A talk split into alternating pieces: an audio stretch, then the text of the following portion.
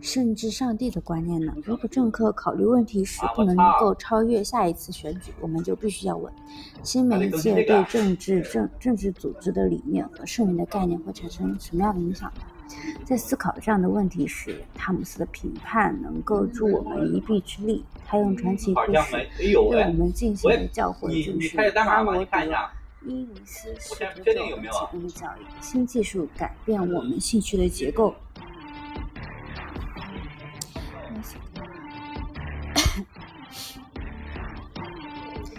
结构，我们思考的对象要变化。新技术改变我们的符号，我们赖以思考问题的符号要变化。新技术改变社群。社群的性质，我们思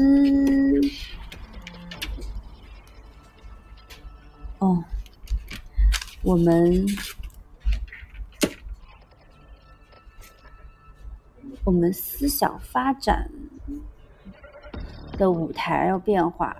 塔姆斯相隔两千多年对伊尼斯说话时，我们要必须要洗耳恭听，参与他们的绘画，使之。恢复活力，这是因为美国发生的事情奇怪而危险。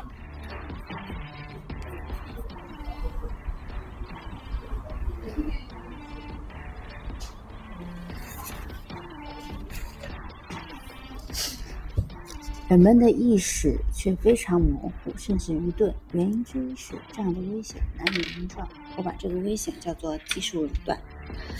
唉从工具时代到技术统计统治时代，马克思那支使人不安的笔给我们留下了许多著名的格言警句，其中之一是《哲学的贫困》（The Poverty of Philosophy）。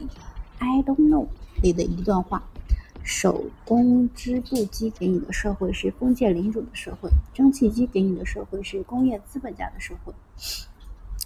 就我所知，马克思没有说什么技术给我们技术专家，但我相信他的视域里没有包含技术断论者的心情。然而，他这一论断还是有用的。他深知，除了经济意义之外，技术还产生人们感知现实的方式。这些方式是理解不同的社会生活和精神生活形式的关键所在。他在德意志意识形态里说：“个人表达的生活，就是他们为人的面目。”这句话很像麦克卢汉的口吻，也可以说像汤姆斯的口吻。实际上，该书临近书末的一句一段话令人称奇，放进麦克卢汉的理解媒介也非常恰当。马克思问：炸药和炮弹发明之后，阿喀琉斯的这样的英雄还可能诞生吗？在印刷机存在的情况下？伊利亚特还可能出现吗？印刷机出现以后，说唱和歌舞随即停止。热斯女神止不前，史诗出现的条件随即消失。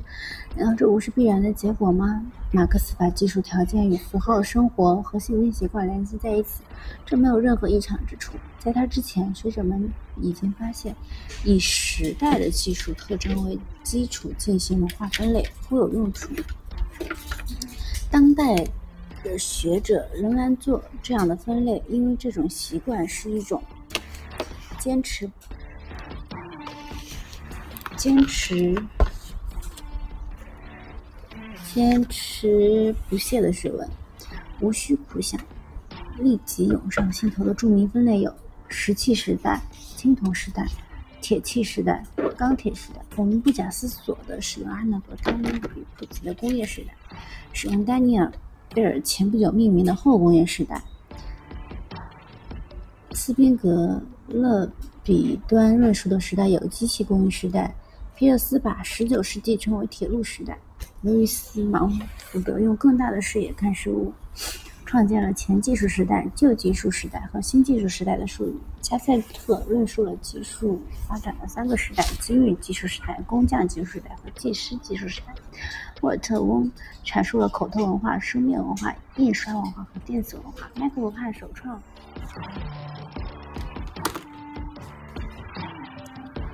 喂，你好。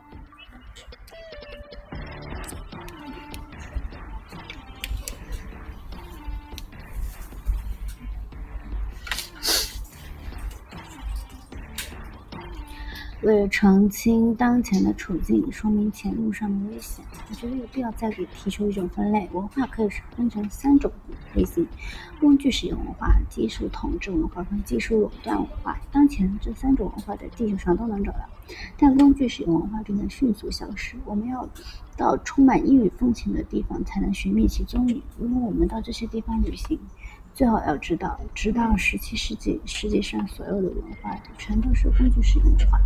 当然，工具使用文化里的工具还是千差万别的。有些文化只有长矛和炊具，有些则使用水墨和蓝莓。但一切工具使用文化的主要特征都是。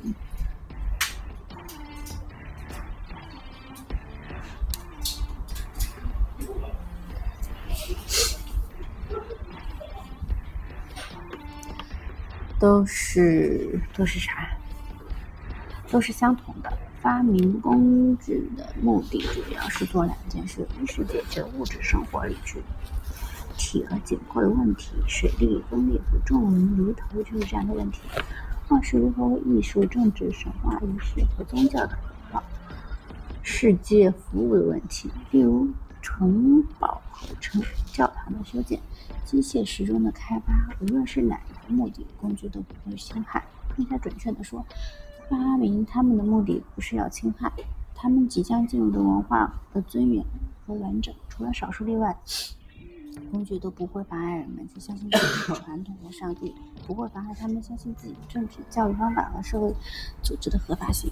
实际上，这些一信仰指引着工具的发明，性质工具的用途。即使就军事技术而言，精神理念和社会习俗也形成控制的力量。著名的例子有武士刀，一套武士的理想，细致入微的，细致入微的，怎么还不到十分钟啊？细致入微的，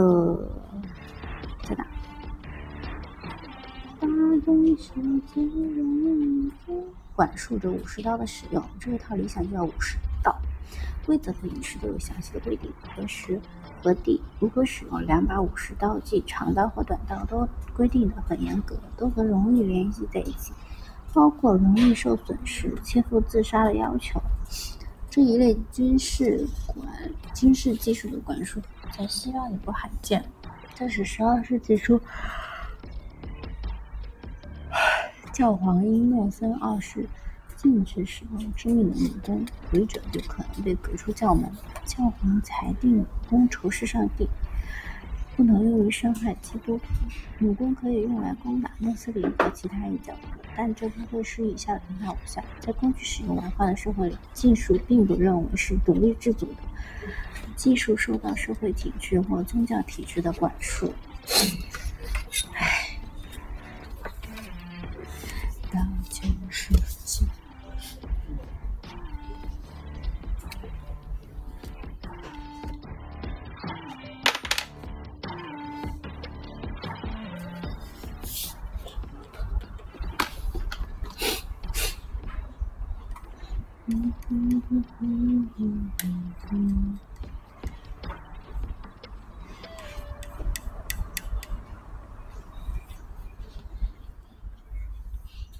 我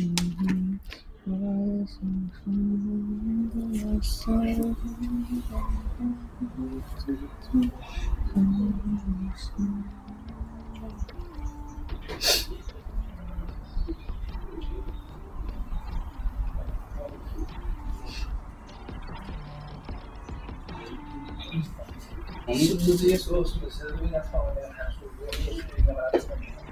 对，最最好这样处理一下。Peace.